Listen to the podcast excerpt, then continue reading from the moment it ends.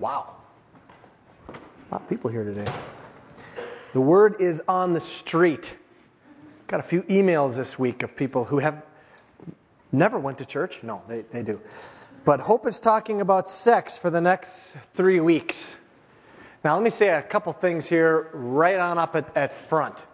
Is first of all, is God is not a killjoy. God is not a killjoy. In fact, uh, God invented sexuality. It is a good thing. It's a very good thing. The Bible encourages you to have great sex. In fact, thank you, sir.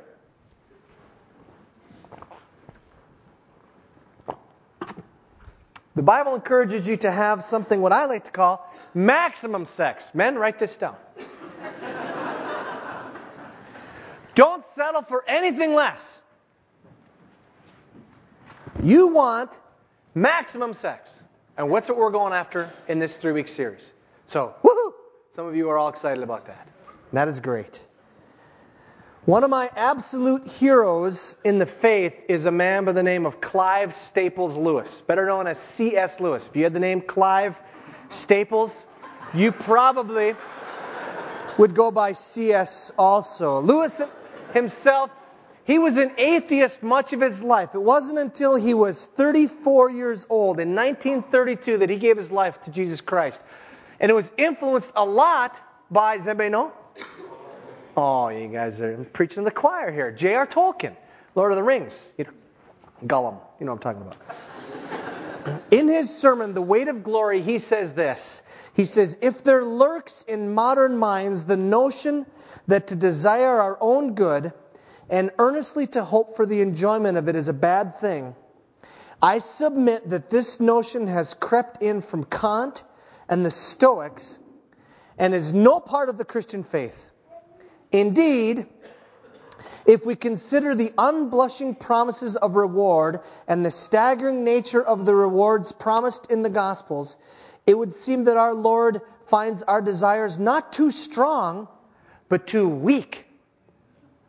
We are half hearted creatures, fooling around with drink and sex and ambition when infinite joy is offered us like an ignorant child who wants to go on making mud pies in the slum because he cannot imagine what it is meant by the offer of a holiday at the sea.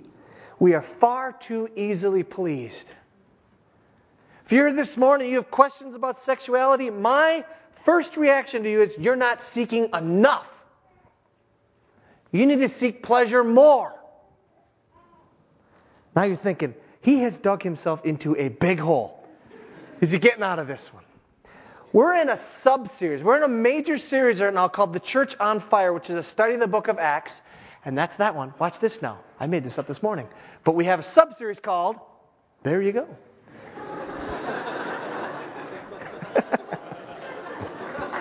Thank you. Thank you.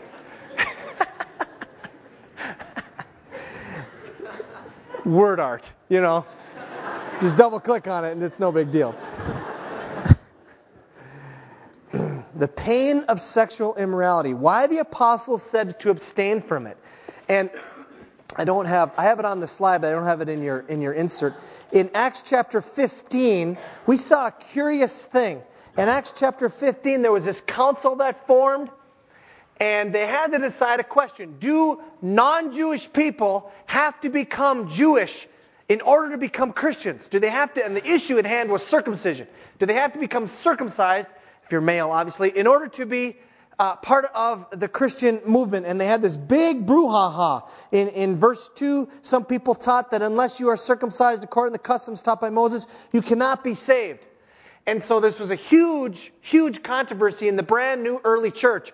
And so they brought the issue down to the, to the, the bigwigs in Jerusalem and they gave a decision. And the decision was highlighted by James. It's in Acts 15, starting in verse 19. It says, It is my judgment, therefore, that we should not make it difficult for the Gentiles who are turning to God. Instead, we should write to them, telling them to abstain from, and then four things food polluted by idols, from sexual immorality from the meat of strangled animals and from blood. And, and, and the blood thing could go two different ways. It could possibly be, you know, murdering people, or it could be food that still ha- or, or meat that still has blood in it. And here's the rationale, verse 24.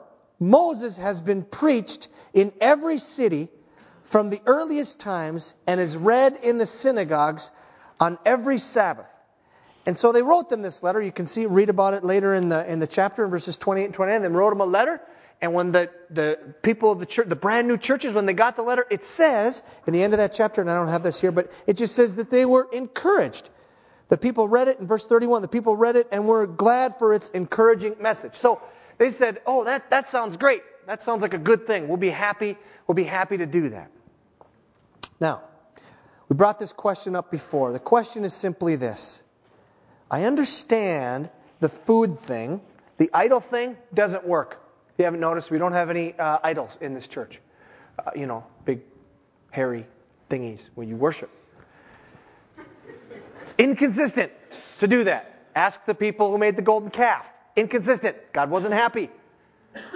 So I understand that. The, the, the food thing, that makes sense. You know, you're going to offend some Jewish people. But sexual immorality? What, why that one? Why not greed or, or, or pride or, or uh, uh, evil speech or all kinds of lying? Uh, there's all kinds of things. Why the issue of sexual immorality? Why was that such a big issue? Why is that a big issue for the apostles? Why was it so big that it was one of the four things they said to avoid or abstain from, to stop doing?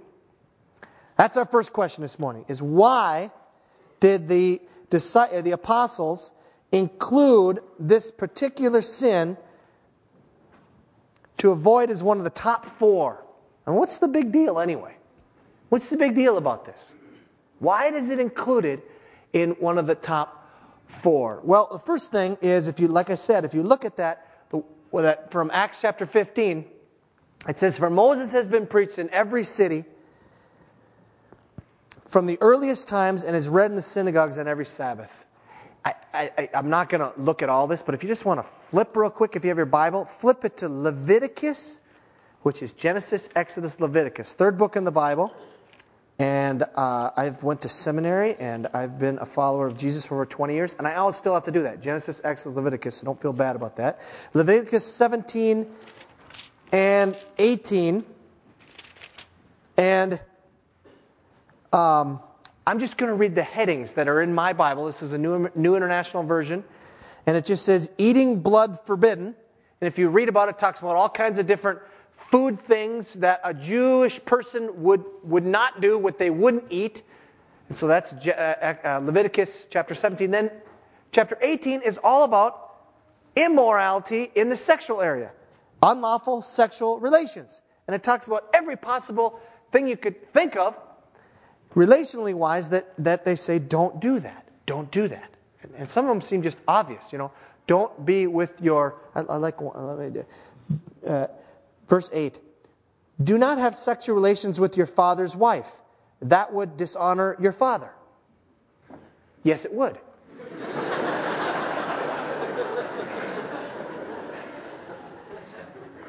Verse 7 Do not dishonor your father by having sexual relations with your mother. She is your mother. Do not have relations with her. Okay, a lot of times the Bible is just good common sense. That just ain't going to work in the household. Okay? So, part of it is because that was read all over the place, and that's the way Jewish people lived. That's how the sexual immorality piece got included in there. But you still could have picked some other things. The rest of the New Testament is big on this. This word for sexual immorality is actually the Greek word porneia. Sound familiar? Porn. So where we get pornography from, which is the writing, the writings of prostitutes. That's where that pornography comes from. It's from the Greek word porneia. Porneia is any kind of sexual sin, any kind of sexual immorality. It doesn't just mean adultery or premarital sex, but it can include lust and all kinds of different things. There's this, this loaded word porneia. Whenever you see it, it, it, it throughout the Bible, it's just a loaded word. It has all these implications as a result. There's a few other times it's used. It's used quite a few times. I think it's, used uh, 27, 29, 25, 16, something like that. Other times. I think it's 29, actually. Uh, other times in the New Testament. And I just want to list three. What I want to do this morning is we're going to look at four major, five major passages, one of which is going to be kind of a fun one I'm going to include.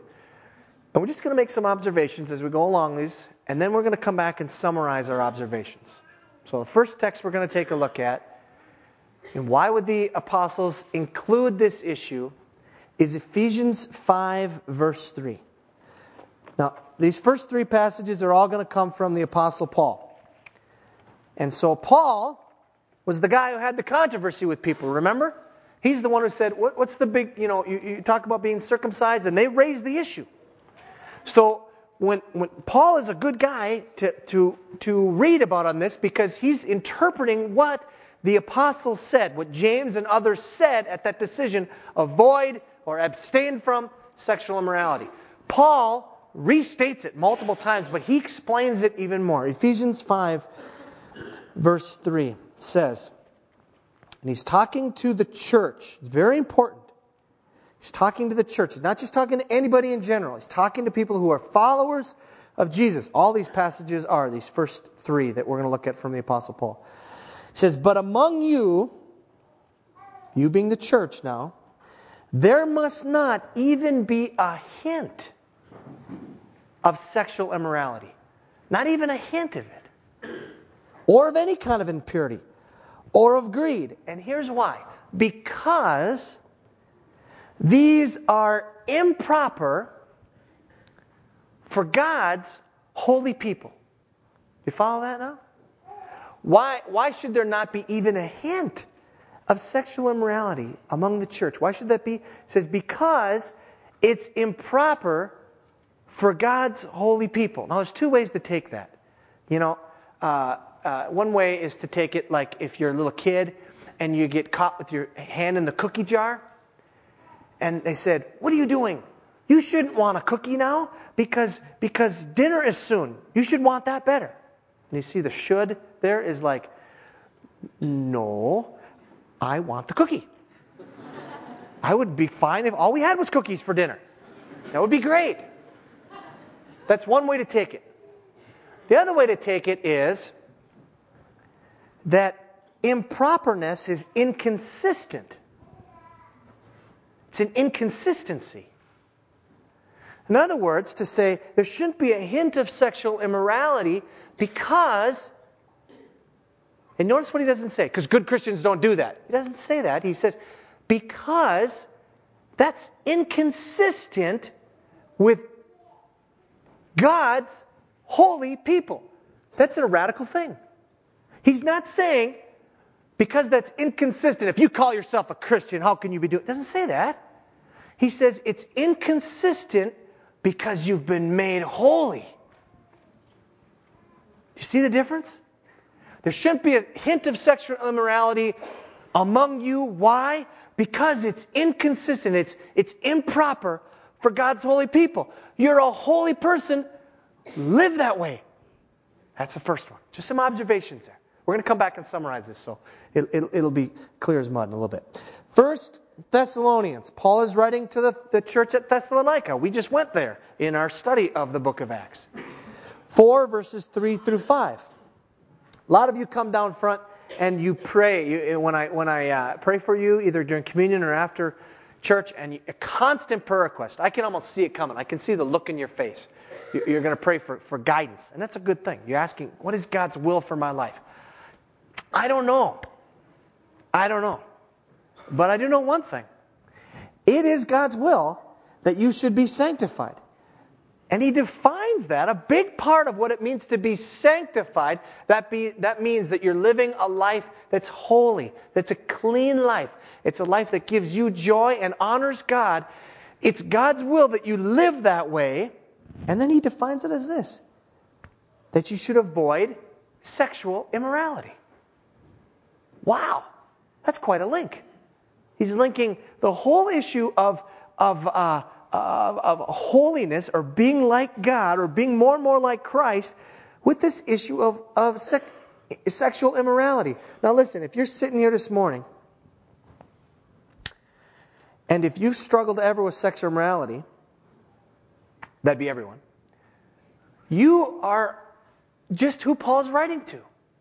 He's writing to people who this makes sense to. You don't avoid something that, you, you know, okay, I'll, I'll avoid flying right now. Okay, I just did. You don't avoid something that has absol- absolutely no possibility of happening. Yeah. That made sense up here. That make yeah. that you should avoid sexual immorality. And then he says this that each of you should learn to control his own body in a way that's, and here it is again, holy and honorable. Huh. You mean the Bible isn't just trying to smack me upside the head and say, What's wrong with you? Don't be like that. Don't think those thoughts. Can't believe you're thinking about those sexual thoughts. What's wrong with you? No, it's saying that the way you can receive the most joy is by being holy and honorable. Not in passionate lust like the heathen who do not know God. He's saying the, the way around this whole issue is to learn to control yourself in a way that's holy and honoring and to don't act like people who don't have God as a resource. If God is your resource, this thing is no longer a thousand foot dragon. It's just about a 10 foot dragon. But it's still a dragon, but it's no longer this raw thing. It's a big thing, but it's not that big. Third passage, and, and the meat and potatoes of, of Paul's argument. 1 Corinthians chapter 6, starting in the second half of verse 13. He, talks in the first, in verse 12 and 13, about food for the stomach and stomach for food. And it's, it's a phrase that they use. I didn't, I didn't really want to go into that whole bunch. It, it just means uh, that, that these two were created for each other and that whole kind of thing. But anyway, 13b says, The body is not meant for sexual immorality, but for the Lord, and the Lord for the body. Now, we got to stop right there. You got to, that is an amazing statement. I was in Arizona. Uh, I remember exactly where I was sitting. I was in Arizona at uh, for my father-in-law's funeral, and I was reading through 1 Corinthians uh, uh, in a time out in the sun, and I hit this passage, and it hit me upside the head. It says, "The body is not meant for sexual immorality." do, do you get that? That is huge. He's saying that the way God designed you, even though your body screams for certain sexual things, it's not made for that. But it is made for something else. It's made for the Lord. In other words, I will be most satisfied, even somehow those passions deep within me, even sexual passions, will be most satisfied if I am in oneness with God. That's huge. But I tell you what, you can't have maximum sex without God. You can't have it. You can have recreational sex, you can procreate, you can do all that kind of stuff. You can't have maximum sex without it. Verse 14. By his power, God raised the Lord from the dead, and he will raise us also. Do you not know that your bodies are members of Christ Himself? You got to stop right there. This is amazing stuff. It says that when Christ died, I died with Him.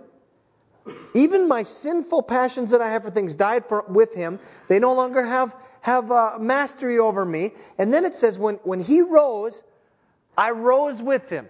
If you don't believe me, look at Ephesians uh, chapter 2, and he says, But God raised us up with Christ and seated us with him in the heavenly realms. Those are past tense words. Somehow that's true of me right now as I stand here, that I'm raised with Christ, and somehow I'm seated in the heavenly realms. There's power that's available to me as a result. And then he says, Don't you know that your bodies are members of Christ himself? I am, my body, my body, this thing is a member of Jesus.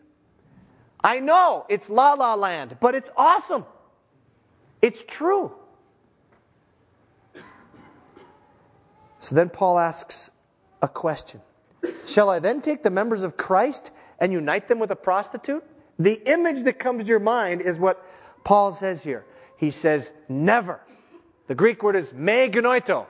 There's a version of the Bible called the Cotton Patch Bible, which is for down south. You know how they translate it? Hell no. Hell no is the best answer here. I gotta get me one of them, Dare.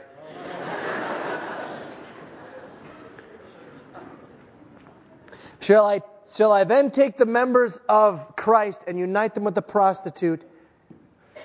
Never.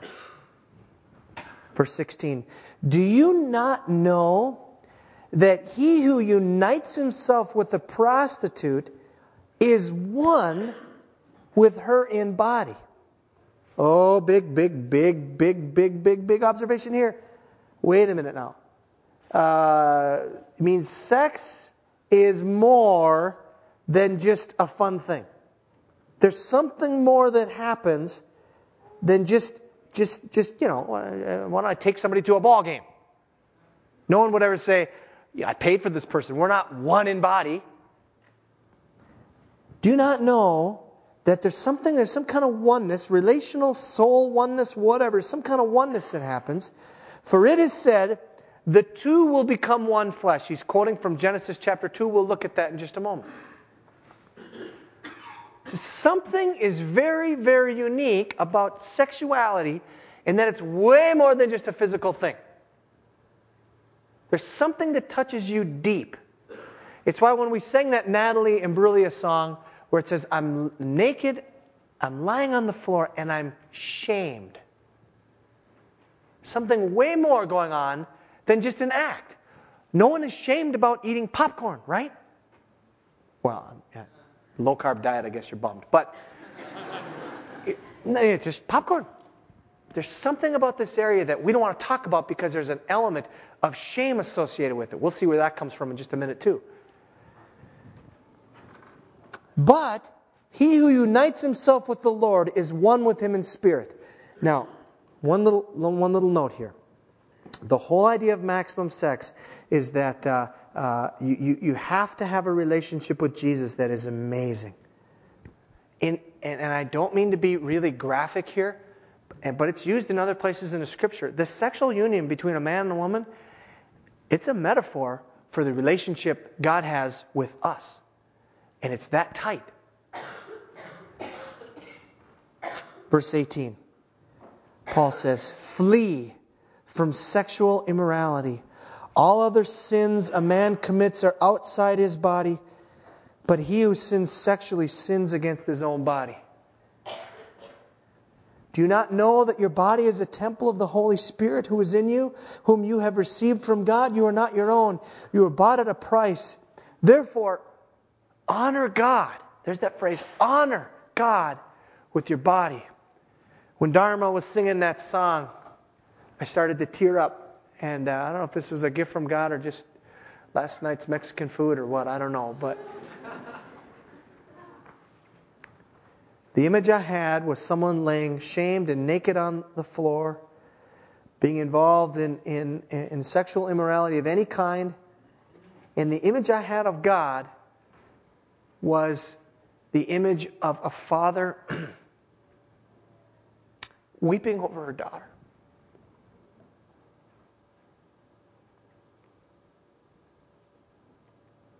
So I think you got it in, in your mind that, that, that sexual immorality is, is God just a killjoy. He's not a killjoy. He loves joy. And he weeps. He weeps when you misuse it. That's why it says flee. Flee from it. Why? Because there's something that happens that ruins God's design and he weeps over it. Like a father would weep over a daughter. Okay, so that's why it's a big deal. There's a lot going on there. Now we need to ask another question. What is this whole sex thing about anyway? I mean, what was God thinking when He created it? For that, I want you to open up your Bible, or you can look at the insert, to Genesis chapter 2. We'll spend the rest of our time, except for one little fun verse I have from Proverbs, uh, in, in Genesis chapter 2. Just what was God thinking? Going to take a look at the purpose and the design of sexuality and what, what God was up to. And I want to, uh, excuse me, first I want to quote a couple verses from Genesis chapter 1. Genesis is where God creates everything. In Genesis chapter 1, verses 26 and 27, he says, Then God said, Let us make man in our image. He's created everything else. Last thing created is, is people. He says, Let us make man in our image, in our likeness Doesn't say that about anything else. Creates all kinds of other stuff. He doesn't say it's going to be in our image, in our likeness. Something real unique about you and me. We're created in the image and likeness of God. There's a lot of ways we're like God. There's obviously a lot of ways we're not like God. We're created to begin with, so we're different there. But God creates us and He says, let us make them in our image and our likeness and let them rule uh, just a little side note here. That means loving rulership, not trash. Okay, don't go trash the earth here. Let them rule over the fish of the sea and the birds of the air, over the livestock, over all the earth, and over all the creatures that move along the ground. So, verse 27 God created man in his own image. In the image of God, he created him. Got it? So, look at that. Image of man, singular, image of God, he created him singular and masculine. And then he splits it and he, he describes uh, what he means by that. He says, male and female, he created them. There's something about maleness and femaleness that completes the image of God. Think about that. Just think of what the world would be like with just guys. How many remote controls can you have? Empty pizza boxes, beer cans all over the place. I mean, just be a mess. Or just with women. Actually, in my mind, that'd be a pretty nice world, but I can't think. Women don't have any faults, and I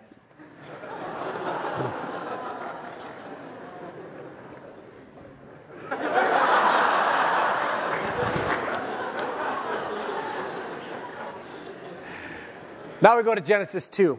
He's gonna, Genesis 2 is going to expand about the creation of the first humans, Adam and Eve. Genesis chapter 2, look at verse 15. It says, The Lord God took the man, Lord God took the man and put him in the Garden of Eden. I'm in the right place here? Yeah. Uh, to work it and to take care of it. And the Lord God commanded the man, You are free to eat from any tree in the garden, but you must not eat from the tree of the knowledge of good and evil, for when you eat of it, you will surely die. Okay, so he put him in there to work. By the way, work, uh, chapter 3 is when the curse comes in. Work is not part of the curse. It feels like it some days on Mondays, uh, but it's not. It's a God designed thing. Says you're free to do whatever you want in here, just don't eat from the one tree. You're going to find it only lasts one chapter. They mess up in chapter 3. Then the Lord God said in verse 18, It is not good for the man to be alone. Well, big strike, not good? Now, if you're, if you're a student of Genesis 1, you know that God in verse 4 creates light. He said it was good. Verse 10, he creates dry ground and makes, calls it land, uh, puts the waters together, calls it seas. It was good. Verse 12, produces vegetation, plants, and all that kind of thing. It was good. Uh, he, he makes, uh, he separates the light and the day. And on verse 18, it's good. 21, uh, great creatures in the sea and everything that's in the seas and every winged bird. And, and that was good. Verse 25, made the wild animals and it was good. And uh, 21, um, God saw all that He had made, and it was very good. When you get done reading that, when you get done reading about all the things that are good, it should be very striking to you in verse 18 when He says, And now the Lord God said about Adam, not good. Now, when it says not good, He doesn't mean, ugh. He means not done. Verse or I will make a helper, a helper suitable for him. I'm going to give him a main squeeze. Oh, wait, not yet. Sorry. He's going to do it, though. Verse 19. Now the Lord God had formed out of the ground all the beasts of the field and all the birds of the air. He brought them to the man to see what he would name them. And whatever the man called each living creature, that was its name. It, it brought all the animals to Adam. Adam names it. You look like a snake. Snake. Call you snake. Okay? Bob Dylan's got a great song on this. Man gave name to all the animals. Anyway. And.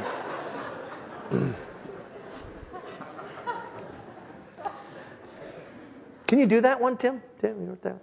That's in, yeah. Uh, so the man gave names to all the livestock, the birds of the air, and all the beasts of the field. But for Adam, no suitable helper was found. God is a genius. What he does here, he says to Adam, it's not good that he's alone. And that's God's observation. So he says to Adam, we're going to we're gonna get you a suitable helper. Here's the deal Let's take a look at all these. Uh, long necky thing. Giraffe. Don't want to hang with the giraffe. Not working. Big gray thing.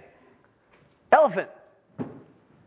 Night, neat, neat tusks. Yeah, fun, party, whole thing. But not going to work. And so it goes through all of them. They're all done. When they're all done, where's Adam left? He's more alone. He's went through every possibility, and he's more alone. God loves to paint himself into a corner to make it look like there's no way out. That's it, God, there's no more. God says, You're absolutely right. So, verse 21 the Lord God caused the man to fall into a deep sleep. And while he was sleeping, he took one of the man's ribs and closed up the place with flesh.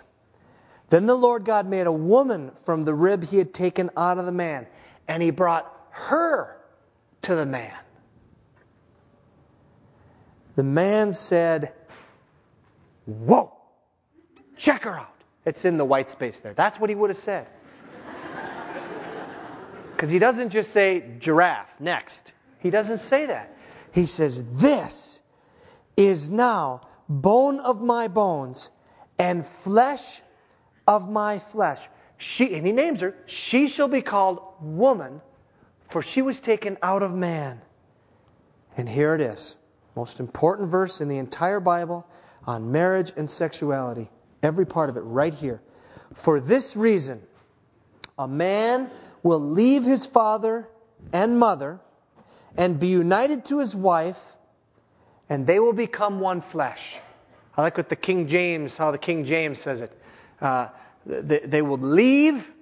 The first thing is, is you leave your family. The second thing is you cleave. I don't think cleave is even a word other than it rhymes with leave, and the King James put it in there. It means to be united, that a new family is formed. You leave your old one, you cleave to a new one, and then he says, and, the, and they will become one flesh. Now, I always ask my premarital couples this too. I say, what does that mean? They become one flesh? They always give me the same answer.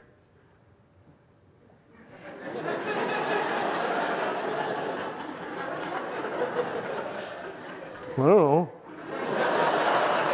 Oh, yeah, you do. Yeah, you do. What does it mean? Oh, sex? Yes! it means a lot more than that, but it certainly doesn't mean less than that. I would argue that one fleshness, uh, what was the problem? Adam was what? Alone. Alone. God solves it with, with someone around who now they're going to have intimacy in every area of their life, including physically. But in every area of their life, they become one. Emotionally, mentally, uh, their, their, their, thoughts, their, their habits, who squeezes from where on the toothpaste tube, everything. It's just a topic of conversation to be one on. Everything. Including physically. And they will become one flesh. And then, and then a lot of people claim this is their favorite verse in the entire Bible. The man and his wife were both naked, and they felt no shame. Man and wife were both naked. I would argue, not just physically, that's relatively simple. in everything. Adam and Eve were naked and they felt no shame. That's what maximum sex is. It's not just a romp in the sheets. It is in every area there's oneness. In every area you're experiencing leaving and cleaving and oneness. And it's highlighted by physical union. It, do not sell for anything less. Huh? Don't sell for anything less. In my relationship with Carol, you, you don't want to settle for anything less. If your relationship with your spouse or your spouse to be, don't settle for anything less. God has designed it to be a beautiful, intimate thing. He's also designed it to be in the embracingness of a permanent, the leaving and cleaving happen first. We call that a wedding. The leaving and cleaving, and they come together. God has desired that there would be no shame. Natalie Imbruglia says, lying naked and feeling shame. A lot of you, as we talk about uh, we, our, our issues in sexually, we have a lot of shame. God's design is that there would be no shame. Okay, we've looked at, we looked at some passages. I want to make some summary observations here as we close. We have two more weeks on this too, so if all your questions weren't answered, uh, go on the internet. Uh, no, no, I don't mean that in a negative way.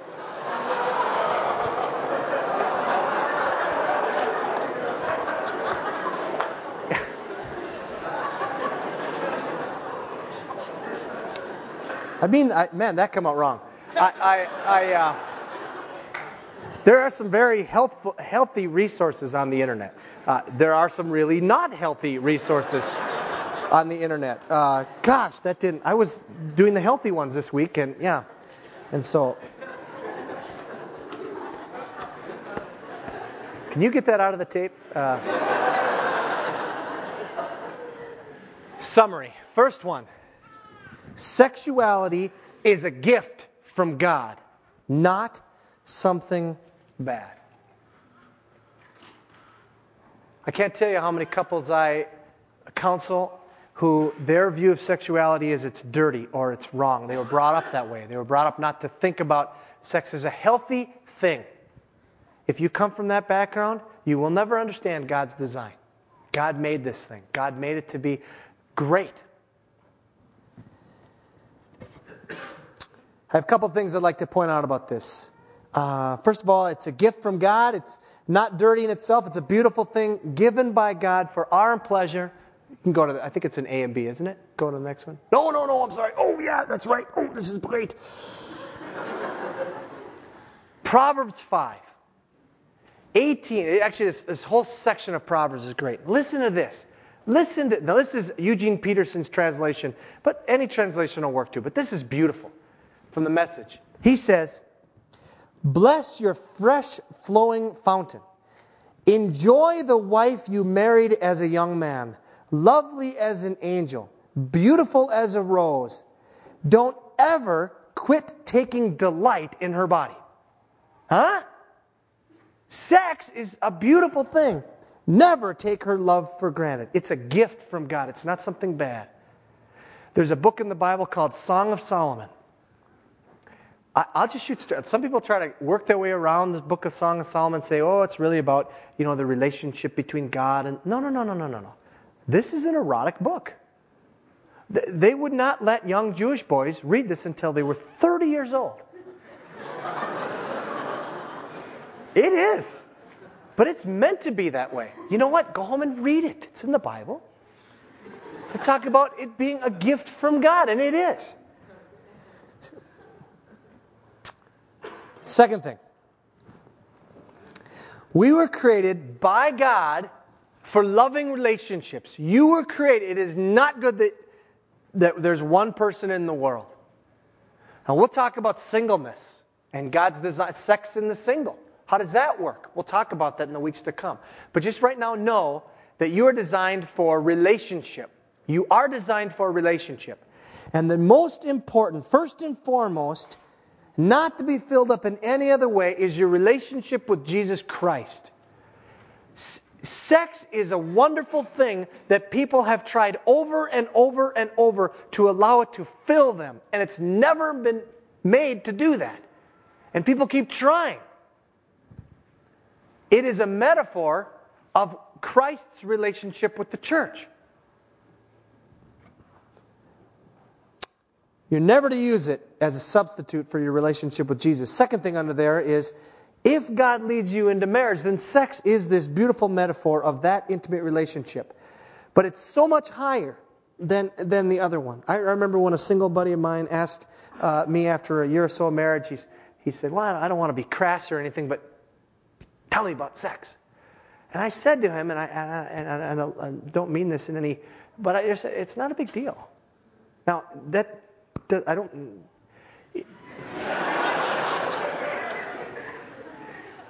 In other words, don't worship it. Don't worship it. Worship God. Third thing God created sex to be in the confines of a lifetime, permanent relationship where there's leaving, cleaving, and oneness happening in every area. It, it, it, is, it isn't the rest of it is the ice cream sundae, and the sexuality is the uh, uh, cherry on top.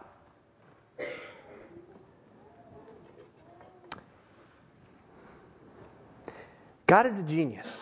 It's my phrase of the year. I love to say that. He knows what He's doing. He created this thing, designed us to fully enjoy it, but it's supposed to be an expression of total nakedness in every area of your life. That's why, that's why brokenness, broken relationships are so incredibly painful.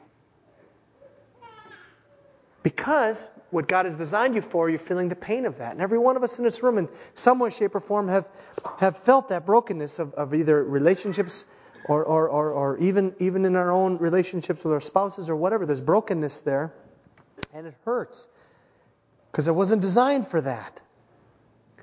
It's why sex is reserved for marriage, because it's that intimate. It's that oneness where it's supposed to be completely safe, to be completely naked. Fourth thing God wants you to experience sex without shame. God wants you to experience sex without shame. The whole end point of sex is that it ended aloneness. Unfortunately, there's all kinds of things that we do, masturbation and, and others, that actually make us feel more alone. It's a counterfeit, it's a dupe. You're being duped. It's about oneness and intimacy, and in, in essence, we flip it around. We all struggle with that. Fantasy life, whatever. God wants you to experience sex without shame. Therefore, He commands you. It's a command. As a loving father looking at his daughter would say, abstain from sexual immorality. Why? Because I'm trying to punish you? No, because I deeply love you. And the last thing there's something about sexual immorality that, unlike any other thing, causes unique relational pain when it's misused. This is just to highlight those the, the points we made before. God is not a killjoy. His command is for our ultimate joy, for His glory and for my joy. Waiting makes it sweeter. Now, let me ask you the question again why avoid sexual immorality? Because it will lead you to maximum joy. That's God's, that's God's plan. That's why. Next couple weeks, we're going to look at how our culture twists that. Last week, we're going to look at how in the world, as people who are in a very sexually promiscuous land, how in the world can we have healing? How can we have victory over these things? Let's pray together.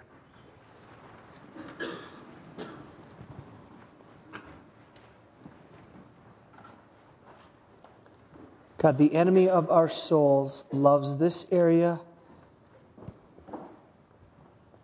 more than any other. He, he loves to do damage in our psyche. He knows it because it's a great way to make people feel rotten and ashamed. And when we get ashamed, we withdraw from other people and we're not honest with them. We don't come to God and ask for forgiveness. We don't go to others and seek their forgiveness. We just withdraw and pretend it never happened.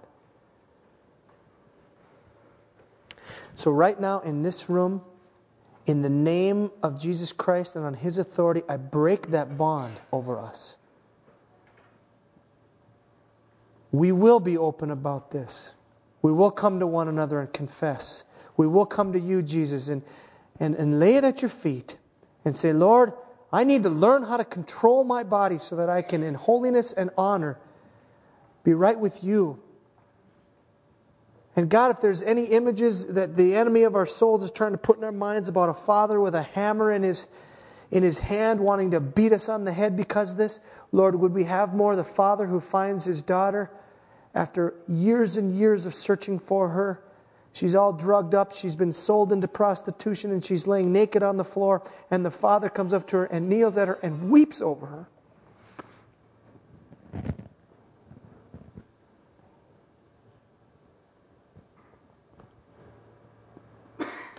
God, that is your heart towards us. And I pray that that would hit us that way. That we would not run from you, we would run to you. Lord, in this room, we, we need a lot of help in this area. I need help in this area. Would you come by your Spirit? Would you cleanse?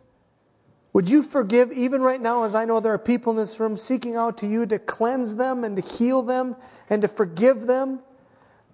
Lord, on that cross, you died for ugly sins, and in our minds, this is some of the ugliest stuff. So, right now, we want to claim that the cross was effective for this too. We lay it at the foot of the cross. Or we sing that hymn that says, My sin, not in part, but the whole, is nailed to the cross, and I bear it no more.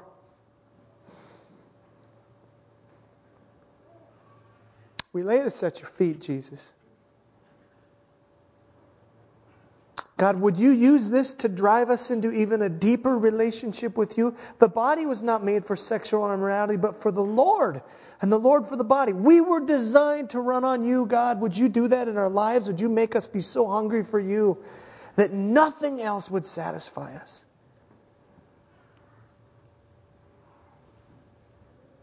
Come and be amongst us, God, this, these next weeks as we study this topic. topic re- re- release us from things that feel like prison to us. Open the doors, Jesus, like only you can.